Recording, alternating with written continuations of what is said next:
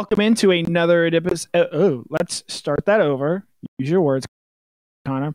Hi, another episode of Connor in Coverage. My name is Connor Riley. I'm here with DawgNation to provide the latest Georgia football news, recruiting updates, anything you can really think of as far as it pertains to Georgia football and sometimes some other stuff. Got a huge game on our hands this week. Number two, Georgia hosting number eight, Arkansas. Yes, it's a noon kickoff. No, I don't think that really matters. I expect it to be a really charged up atmosphere in Sanford Stadium on Saturday. College game day is going to be in town. Kirk Herbstreit's going to be there. Uh, Chris Fowler is calling the game. I think this is going to be a very unique atmosphere and environment for Georgia, where traditionally these type of games are played late at night, or at least relatively later in the day. 3:30 CBS kickoff. This game is befitting of, in my opinion, and the fact that we're going to get to see it at noon, I think it's going to be a really interesting sort of atmosphere and chance to show what Georgia can do, when it's truly motivated to have you know to put on a show in, in a window that is not normally associated with great crowd atmospheres and experience. Obviously, everyone knows what Sanford Stadium can be at, late at night, but uh, it, will be a, certainly a different experience. I think kind of a first of its kind here in Sanford Stadium, where I'm expecting a full impact crowd, 93,000 people before kickoff starts. And, you know, obviously it's a big recruiting weekend. It's a huge game, two top 10 teams, though. Why I think we'll touch on tonight why, yes, either two top 10 teams. Well, I, I'm not sure how close this game might end up being in the end even though I think Arkansas is going to do some things that'll certainly frustrate Georgia, this is going to be a unique atmosphere. And, and, I think it's something that a lot of Georgia fans are looking forward to. And while, yes, no one ever really wants a noon kickoff, I think people are prepared to make the most out of this situation and really sort of show what Georgia can do as a fan base, as a university in a spot where there are going to be a lot of eyes on, on them. Obviously, you know, two top 10 programs right now. Arkansas probably one of the real darlings of the season to start this year. 4-0 against the spread, upset wins over both Texas and Texas A&M. As of right now, they're sort of the Texas State champions, if you will. And they're taking on a Georgia team that has played as well as anybody in the sport. Sure, the Clemson win looks less impressive now than it did to begin the season, but Nobody has a bigger point differential than Georgia in college football right now. This defense has given up 16 points through their first four games. The only touchdown they gave up was in the fourth quarter of a 40 to 6 blowout against South Carolina for South Carolina there to get to 13 points. I, I think this is going to be a really fun game and test for this Georgia team. I think we're going to see how sort of real this team really is because let's let's just face it here, UAB, South Carolina, and Vanderbilt are not on the same level as as is even an Arkansas team that Georgia's about to play. And Georgia, I think, as the season progresses, they're going to play better teams, but uh, touching on a couple things tonight. Obviously, I, I, think Sam Pittman is a very interesting factor in all this. He is beloved by many, myself included. He's making his return to Athens to Sanford Stadium, where he served as the offensive line coach from 2016 to 2019. And somewhere he has said he was content to finish his career at, and the only job he would have left for was the Arkansas head coaching job, and that's exactly what he left for. And he has made that program much better in, in a very short amount of time. You consider the Chad Morris era; I believe he went four and twenty as a head coach there at Arkansas. Sam Pittman's 4 0 this year. And obviously, you know, the offensive line has had its struggles a little bit this year. We'll go into, you know, Matt Luke, Sam Pittman, sort of a tale of the tape why things are the way that they are with the Georgia offensive line right now and, and how this group continues to improve and get better. But yeah, the headline tonight talking a little bit about Darnell Washington and Tyke Smith, two injured Bulldogs guys who we have not seen yet this season. Players who, when they got injured in August, there were a lot of people wondering, well, what kind of impact does this have on this on this Georgia team, and, and what does this mean? You know, going in at the time, a huge game against Clemson you know, those were guys that were thought to play big roles in that game. Well, we got a chance to talk to Kirby Smart tonight.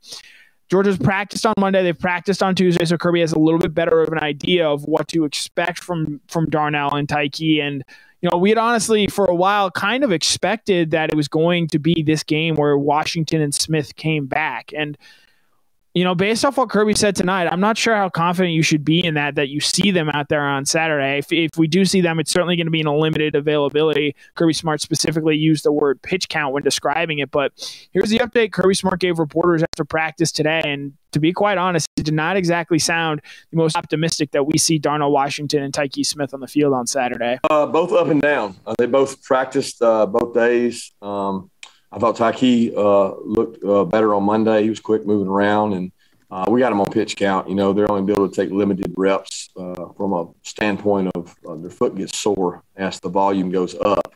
Um, Darnell uh, struggled a little bit yesterday, but then he looked good today. I thought he did a good job today. And, um, you know, both of them are, they've got a ways to go. I don't know if they'll be able to play in the game or not, but they're, they're working towards it. I can promise you that. It's not just being cleared, you know, it's everything else involved in it. It's from being behind, stamina, um, execution, getting them reps. And it's tough, I'll be honest with you. But I'm still very hopeful that they both can help us. Yeah, so these are guys that we thought we would see pretty early on for Georgia and not just see them play, but make big impacts. And the reality is, the guys that have stepped up behind Darnell Washington and Tyke Smith at both their respective positions have actually been as what we thought Washington were going to be for this team. We'll start with Brock Bowers, freshman tight end sensation. The guy has been everything. I think some people even thought more. You know, obviously, Darnell Washington, former five star tight end, really looked like he was getting things going to end last season. Bowers is having a season that I'm not even sure the biggest Darnell Washington fans anticipated him having this year. Through the first four games, he leads Georgia in every major statistical category, was named the SEC Freshman of the Week, and, and every week he, he adds or shows another element to his game. Obviously, he has the long touchdown run, uh, or excuse me, long touchdown reception against UAB. He goes out this past week, scores two more receiving touchdowns, showing that he can be a red zone threat on, on, on two of them, and then adding a, a nice little touchdown run there. He's a versatile weapon and someone who I mean, national media, the way they talk about him, this guy might be a Mackey Award winner. And for all the years that people have clamored to see a, tight end get involved, Bowers is taking the most of those opportunities. And, and opportunity is a very important word there when discussing Brock Bowers. Because we ask, I asked Kirby Smart about him on Monday and sort of you know, obviously Georgia's had great freshmen before Jake Fromm, George Pickens, D'Andre Swift, Andrew Thomas, all guys that have played early and played key roles on teams. But I don't think any of those guys have played as well as Brock Bowers has to start his college career. And so I sort of asked Kirby, why do you think that is? What is it about Brock that has sort of enabled Brock, Brock Bowers to come out and be the real breakout star of this Georgia team? And the answer wasn't exactly praising so much of Bowers, but Bowers making the most of his situation. Well, I think he's been blessed with uh, other tight ends being out. John's been hurt. Darnell's been hurt. I think he's been given opportunity uh, because we've had some wideouts down. So if you put a lot of those other factors back in, maybe he's not as productive. Maybe we're not as productive. Um, but he certainly works really hard, and those other guys you just mentioned did too. And a lot of being successful as a freshman is opportunity, and uh, he's taking advantage of his opportunity. Just double checking, Coach William Pools is back this week. Uh, yeah, and going a little yep. long there, but you know, you hear there, yeah, it, comes down to opportunity. Darnell Washington has missed the first. John Fitzpatrick was labeled in, in preseason camp. It does help that Brock Bowers came in and practice and played with the team this spring and impressed by all accounts during that period. So I, what this means for Bowers coming back, you know, with Darnell Washington coming back, you know, Washington is obviously going to play a big part in Georgia's run game and how they improve there. I think he's a much better and much more capable blocker than Brock Bowers at the, is at this point in time. But with what we've seen from this offense so far, Brock Bowers has clearly carved out a niche in this offense that when Darnell Washington comes back, whenever he gets to 100%, which still sounds like it might be a ways away, Brock Bowers is going to have a significant role in this offense. He is too proven to be too valuable and too important to what this Georgia team wants to do. And it'll be interesting to see. We talked, we uh, Brandon Adams and I talked about it this morning on DawgNation Daily. You know, Barry Odom sort of wants you to play left-handed and take away what you do best. I imagine that that involves taking away Brock Bowers in somehow, some way this coming weekend. And I don't think anybody would have eh, anticipated Brock Bowers being that important to this Georgia offense. So much so that his emergence has really overshadowed the loss of Darnell Washington. There hasn't been this big drop off in the passing game because Bowers has become a dependable weapon for JT Daniels. Now, moving it over to the defensive side of the ball, you know, Tyke Smith comes in as a transfer all American last season at West Virginia, has the familiarity of playing for Jahmile Addae, the Georgia defensive backs coach at West Virginia. Uh, played a, a position that is a little similar to what Georgia uses in the star, but I think it's important to remember that even at the time of his injury, he had not yet won that starting competition and at the star spot. And that because Latavious Brini came out played great in the in the Peach Bowl last year against Cincinnati, had a strong offseason, and unlike Smith, was actually able to go through spring drills for Georgia. And since then, he has taken over that starting star spot and has looked every bit as capable as a starter. He is not a weak link. On, there's not a weak link on that Georgia defense, except for maybe the downfield pass coverage that you saw against South Carolina. But Latavious Brini has come in and played as as well as I think people imagine that Tyke Smith would have played. And so we got to talk to Kirby Smart tonight, and he shared some more insight on sort of you know the process that led Smith here and, and sort of where things are with Smith and Brini is it looks like eventually Georgia's going to have both of them. But as it stands right now, I, even if if Smith is able to go and play on Saturday, Latavious Brini is still going to be your guy at the star position for the Georgia football defense. He brings experience. You know, he played star position at West Virginia and he played with Coach Addae. He did a great job uh, playing there. So once he went in the portal, we felt like, you know, that was a perfect addition for us because number one, he had playing experience. He's a good tackler. He was going to make our team better.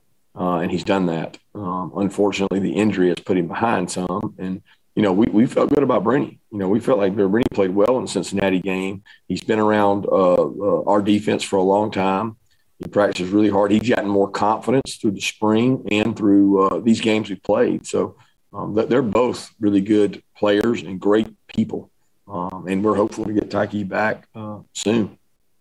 Yeah, so I think with with, Tykee, he's going to come in and still find a role to play in this Georgia defense when he does get healthy. He might not usurp uh, Latavious Brini as the starting star there, but with some of the depth concerns that you have in the back end of that secondary, you know, obviously all the losses from a season ago, Jalen Kimber going down with a, a season-ending shoulder injury.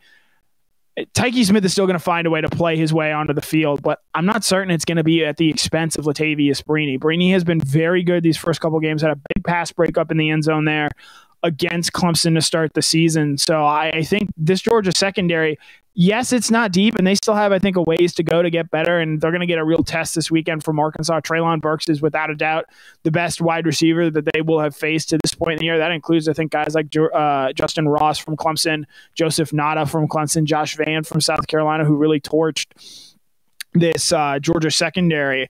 Treylon Burks is a dude, and Georgia's going to need to make sure that they, they they they keep him locked up. I will note Kelee Ringo looked really impressive against Vanderbilt last week. Had, had a couple of nice pass breakups. Yes, he had those pass interference penalties to start the season against Clemson, but he is someone who is really impressed as the season has come along. And I think the more reps that he gets and the more comfortable he gets back there, I, I think the better you feel about this Georgia secondary. So to sort of wrap things up, Tykee Smith and Darnell Washington, they might play a little this weekend. They also might not play at all. And, you know, that is a little concerning when it is a top 10 matchup. This is a good Arkansas team. We can certainly say that. And so they might not be back out there for a fifth straight game. And while some might be concerned there, the guys behind them that stepped in for Darnell Washington, for Tyke Smith, that would be Brock Bowers, freshman, and Latavious Brini, a senior. Those guys really, in terms of their career arcs at Georgia, couldn't be more different.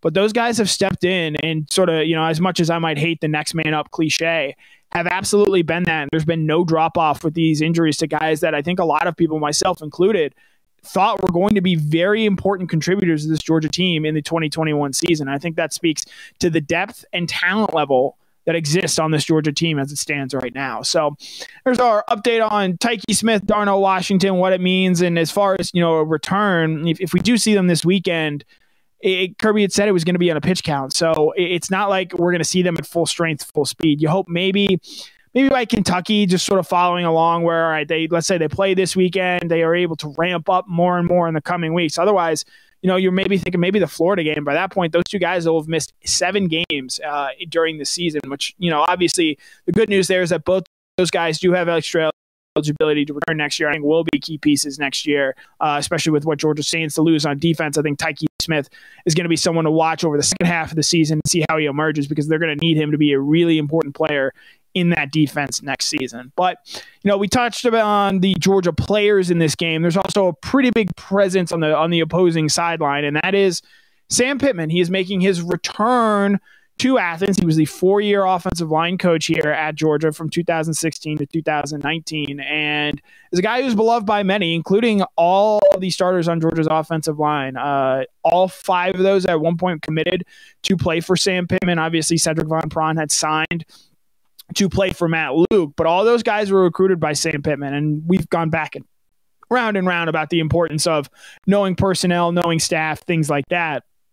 But Sam Pittman was a very important figure to this Georgia program, and we got a chance to talk to Kirby Smart tonight, as I've referenced four times already. But I thought Kirby had some really insightful stuff to say about Sam Pittman and how he sort of helped him become a better head coach. And, and obviously, you know, there are a lot of people that were very skeptical that Sam Pittman would do what he is doing, and he has absolutely proved everyone wrong and proven that he is a capable head coach because again, I, think it, it, speaks to his infectious personality. Players want to play for him; they want to play well for him. And as Kirby Smart touches on here, that personality is something that helped Smart as he built up this Georgia program into what it is. Which uh, Sam Pittman played a role in Georgia having a team as good as this team is because he was. As again, we'll touch on Matt Luke here in a little bit Sam Pittman was the best offensive line coach in the country when he was at Georgia, as far as I was concerned. So here's what Kirby Smart sort of had to say about Sam Pittman and how he helped Georgia in his time here. Probably uh, morale and positivity. You know, Sam's a really, really uh, optimistic, positive guy, especially with his his players and his relationship with them. Uh, he was always good for me. Uh, to be around um, leading up to games, you know, or you're worried about something. Sam always had a a great spin and a great vibe on it. And um, he was great for our staff, you know, staff morale. And he's, he's just a, a phenomenal person. And I'd always heard so many good things about him uh, as a coach at Alabama. And you know, we tried to hire him a couple times and could never get him. And then when I got the job, he was the number one guy that I targeted. And uh, was so thankful that he came with us. Yeah, so you think back to Sam Pittman and the lines that he had built. You think of that 2018 2019 offensive where you had guys like Andrew Thomas, Isaiah Wilson, Solomon Kindley, Trey Hill, Ben Cleveland. In Sam Pittman's last game, that was Georgia starting offensive line. All four, all five of those guys were drafted in the first round. I believe Three of them start, or two of them started this past weekend. Another Ben Cleveland played about half the snaps there for the Baltimore Ravens, and then Trey Hill dressed, and you know Isaiah Wilson. Obviously, we understand what happened with him and his situation once he got to the NFL. But Sam, but Sam Pittman did an incredible job building those guys up, and and one of the key differences in going from Sam Pittman to Matt Luke, and I think it's also fair here to point out that the change in offensive coordinator ha- has precipitated this some as well.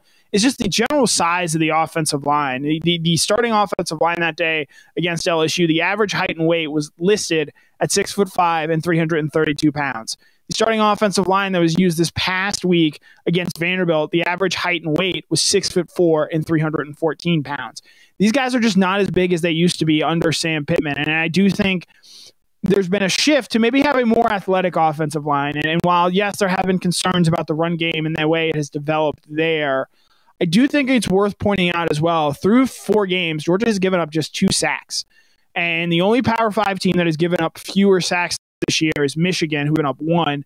And Michigan has had 50 fewer passing attempts than this Georgia team has. So you, you take that into consideration. I, I do think this is a more athletic offensive line that Georgia has had perhaps in years past because while Ben Cleveland, Isaiah Wilson, Solomon Kindley, those guys are all athletic freaks.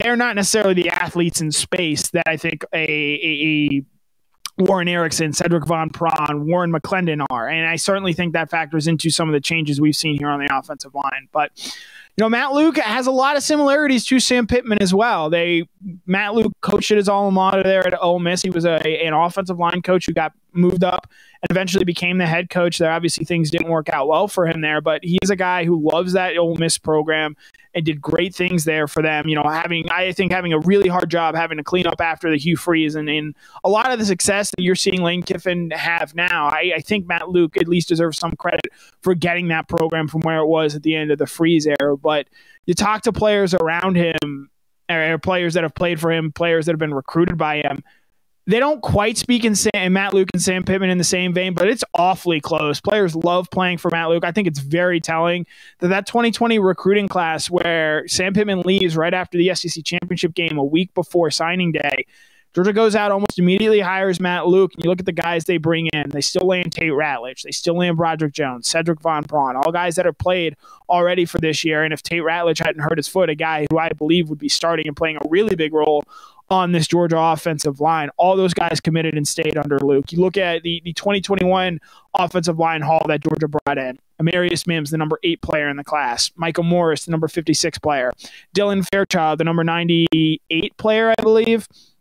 All top 100 players. And then Jared Wilson as well, a guy who was impressed early on in his time at Georgia. So the recruiting pipeline is still there. And even in this coming class, as they look to try and get a guy like Earnest Greene, if they're able to get a commit him, I think that really speaks to Matt Luke's ability. And look, it's a young line and a lot. And again, that 2019 line, all those guys are in the NFL, and it takes time for some of these guys to develop. And so I think you're going to see that with Jamaree Salyer this year, who is playing tackle at an incredibly high level.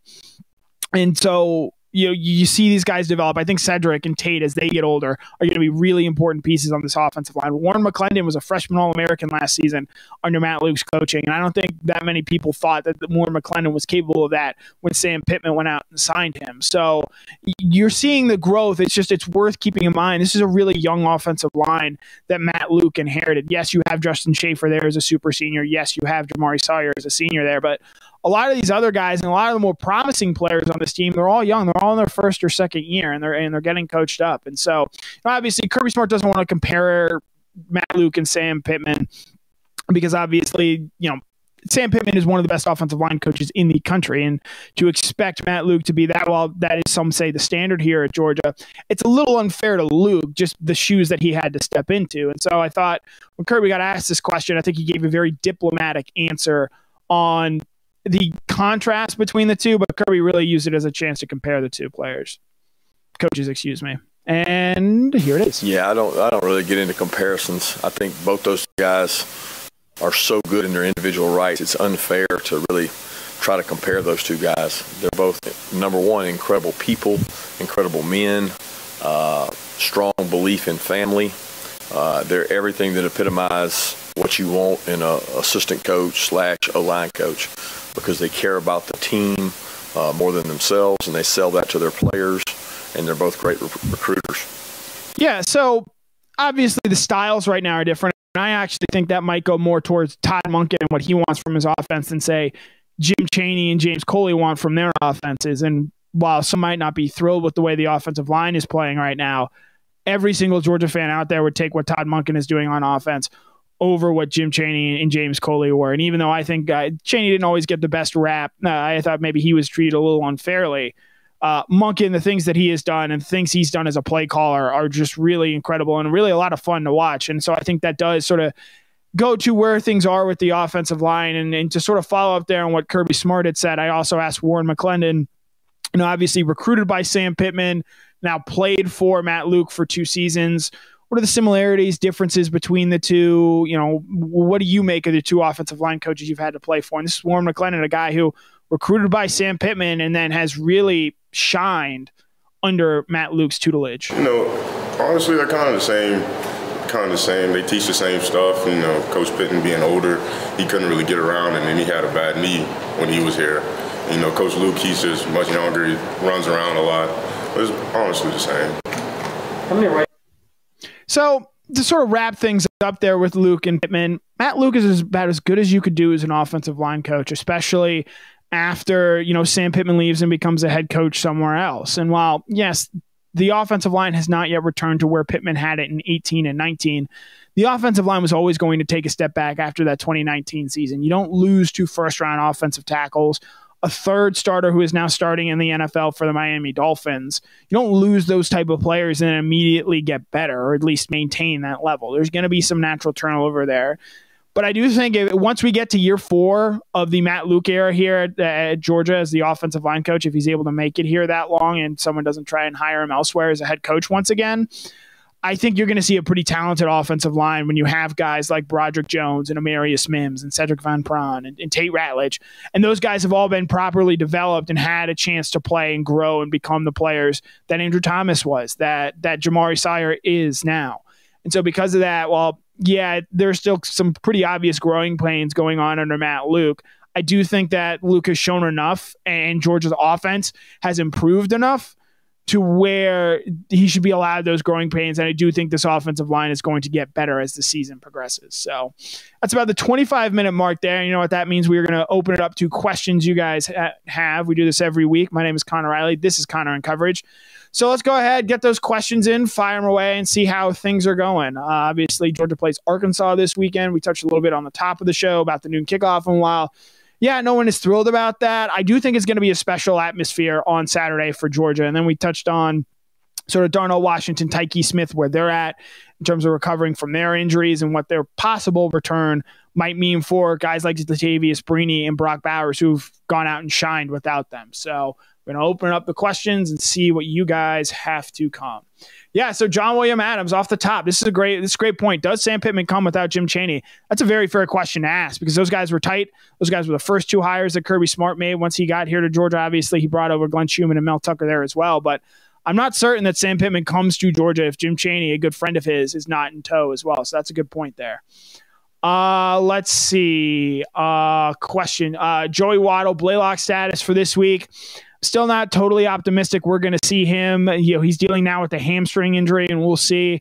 We didn't get a chance to ask Kirby about that. We might get an update from him tomorrow on that. I am not totally optimistic we see him this weekend, but maybe next weekend against Auburn could be another good indicator. If he travels, that's a really positive sign. Washington, Smith, and Blaylock all did not uh, travel this past week.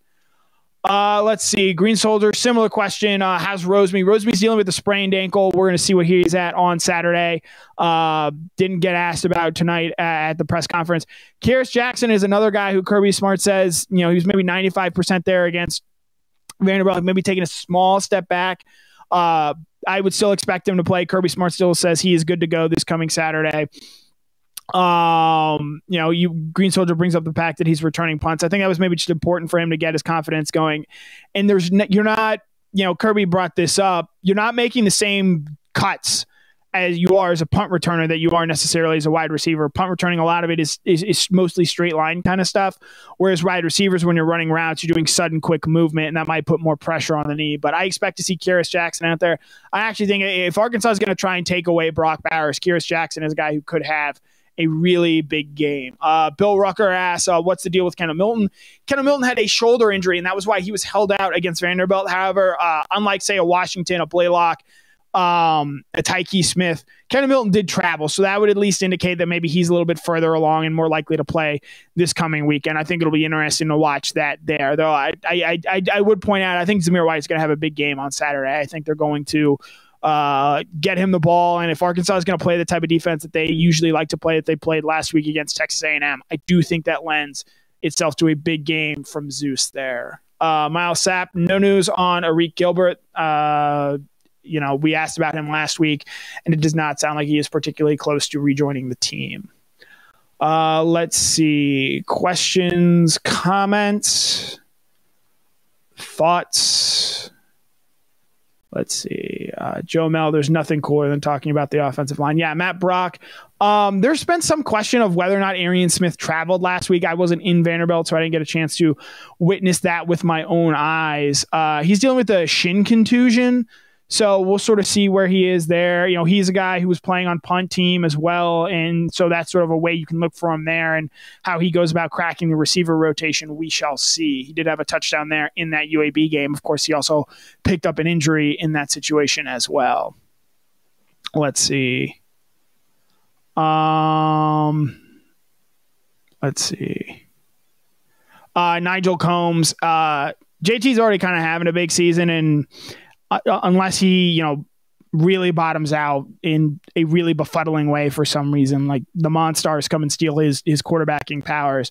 I, I think JT is going to continue to have a good season, and I think he this will be his final year at Georgia. It's worth remembering this is his fourth year in college, maturity wise, uh, age wise. He's ready to get to the NFL and show what he wants. And I'd point out if he keeps playing well, it looks like a really weak quarterback class. And I think if, if JT is able to cement himself and play well down the stretch, I think he could potentially vault himself into the first round there. Obviously, there are going to be questions about his knee and maybe a little bit about his arm strength, but he does a lot of things really well that I think NFL teams are going to like. Um, let's see. Uh, Jerry Dogs fan, Connor, do you think UGA has success running the ball against Arkansas? I do. I think they're going to need to run the ball well on Saturday. I, you know, I, don't know, 300 yards, however many yards they, they rack up, I don't know. I do think you're maybe going to need to see Georgia play well here, running the ball wise, because Arkansas, what they like to do a lot is they feel very comfortable rushing three, dropping eight. And if they're going to do that in the pass game, you've got to find a way to make them pay. And I think running the ball well is going to do that because what that also does is bring bring Arkansas defenders closer to the line of scrimmage, and that's going to open some things up on the back end there for you. So I do think that's something worth watching. Uh, and I think that needs to be there. Uh, Jeff Duvall, uh, they got a nose guard there at Arkansas that's 6'5, 330. So it seems like Sam Pittman went out and got himself, you know, someone who's close to Jordan Davis. Um, it's an interesting defense. They play, I, I, think the look you saw against Clemson, where they played a lot of soft zone drop coverage, I think that's what you're going to see Arkansas come out and do on Saturday. It's a well coordinated unit. They don't have the horses that Georgia has. Quite frankly, no one has the horses that Georgia has on the defensive side of the ball. But you give Sam Pittman time, and if Barry Odom's content to stay there and be the defensive coordinator at Arkansas, Arkansas a very quick order once they start getting players, and because I believe Sam Pittman will do that this Arkansas defense is going to become one of the better defenses in the league with what Barry Odom has been able to do from a scheme standpoint, and, and then you trust the recruiting ability of Sam Pittman there. I do think this Arkansas defense, while right now, you know, Georgia's getting them, I think Arkansas a good time because they're playing them, say, two, three years from now. I think this Arkansas team may be a lot tougher out than the one you're going to get on Saturday. Uh, let's see. Uh, Bill Rucker is Daniels 100% now as close as he can be to 100%. Uh, you know, no one is totally healthy at this time of year, and obviously he has the oblique injury, but it didn't look like it bothered him on Saturday. Uh, the only incompletion he had was a drop by Justin Robinson. So I think I think JT Daniels is, is to quote John Rick, JT Daniels is back. Um, let's see. Questions, comments. Uh Baggins and friends, I do think JT plays uh, into the second half this time. I believe JT has only done that in two games so far this year. He has only played in one fourth quarter to this point, and so because of that, you know, obviously that just speaks to the dominance that Georgia has had. Again, they have the highest uh, point differential in the sport, but I do think Arkansas is going to be able to make this a game. You know, I think 31-10. I think I, I, that feels about right to me. I like the under here. I could see Arkansas getting a late touchdown, keeping it close. I don't know if Kirby's really going to want to run it up on Sam Pittman, just given the mutual like, respect that exists there. But I, I struggle to see how this Arkansas team is going to score, especially if KJ Jefferson, their quarterback, is hobbled. He was he was dealing with a knee injury last week against Texas A&M, and it's worth pointing out that after they got up to a 17 nothing lead, they really only scored three points the rest of the game that day.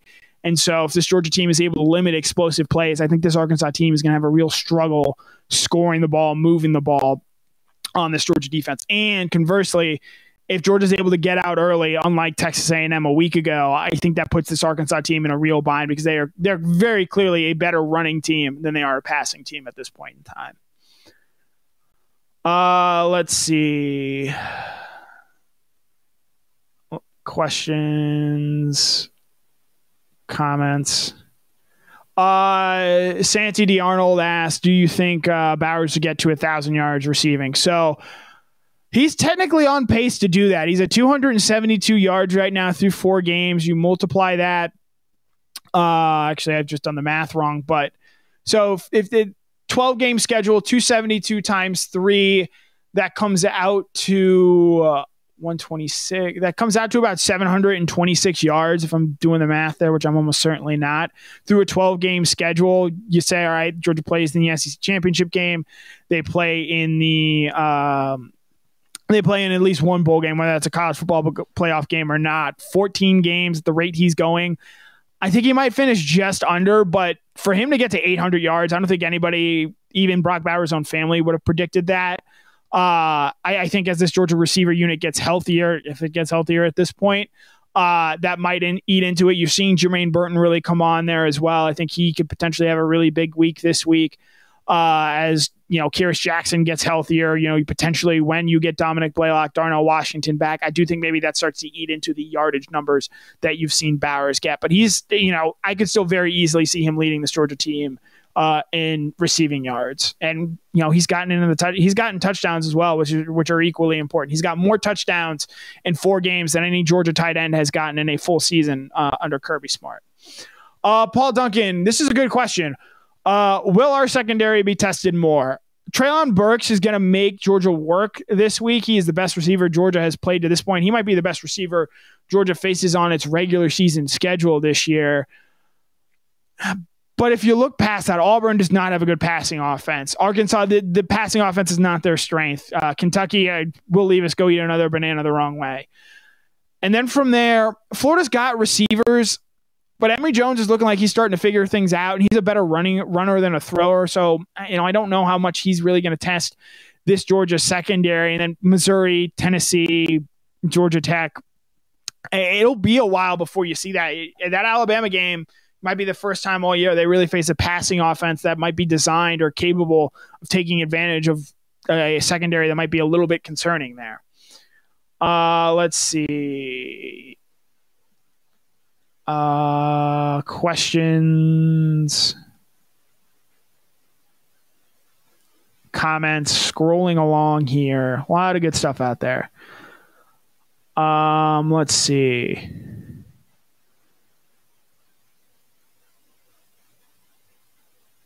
This is a good point, uh, Joey, that Joey Smiley brings up. You know, obviously everyone's talked about this week about where uh, Arkansas has improved from when Georgia has seen them last year. I think it's worth pointing out this Georgia team is also a lot better than the one that Arkansas saw last year as well. You know, that Georgia team was down 10 to 5 going into the third quarter there in Fayetteville last season. And obviously, D'Wan Mathis was starting that day, did not play very well. Stetson Bennett came in and saved the day. And this time around, you've got JT Daniels, who's quite frankly, as much as, you know, I, I've praised Stetson Bennett when he has played well.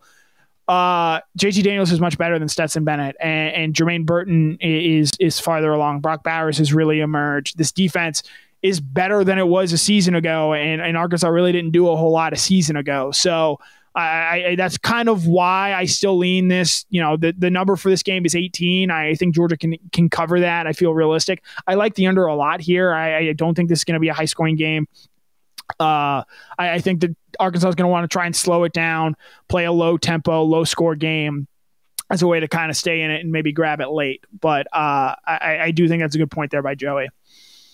Uh, Jerry Dogs fan, does Ole Miss beat Alabama? So I'm someone who was on the Ole Miss train at the beginning of the season. I thought they had a chance to be the second best team in the SEC West. Uh, you know, between them and Arkansas, who play next week, I think there's a chance you see that as well. No.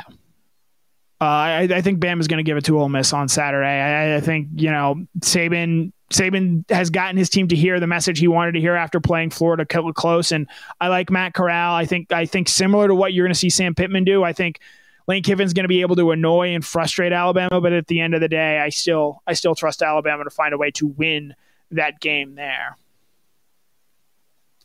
Uh, let's see. Uh, Nigel Combs, how much do you think Washington plays? It sounds like Washington is maybe a little bit closer to playing than Smith. It wouldn't be more than 15, 20 snaps at most there if you do see Washington play on Saturday. I, I think that's probably where it's going to be they like what they have in, in John Fitzpatrick there. Obviously, he he's not the vertical field stretcher that Washington is, but he does a lot of good things. He's a trusted option there. He's a capable blocker. And then Bowers is Bowers. So, uh, you know, as much as people want to see Darnell Washington out there on the field, he is not exactly a need there right now. And so I think that does allow Georgia to be a little cautious. Uh, Scott Vickers, how many sacks from the Georgia defense this weekend?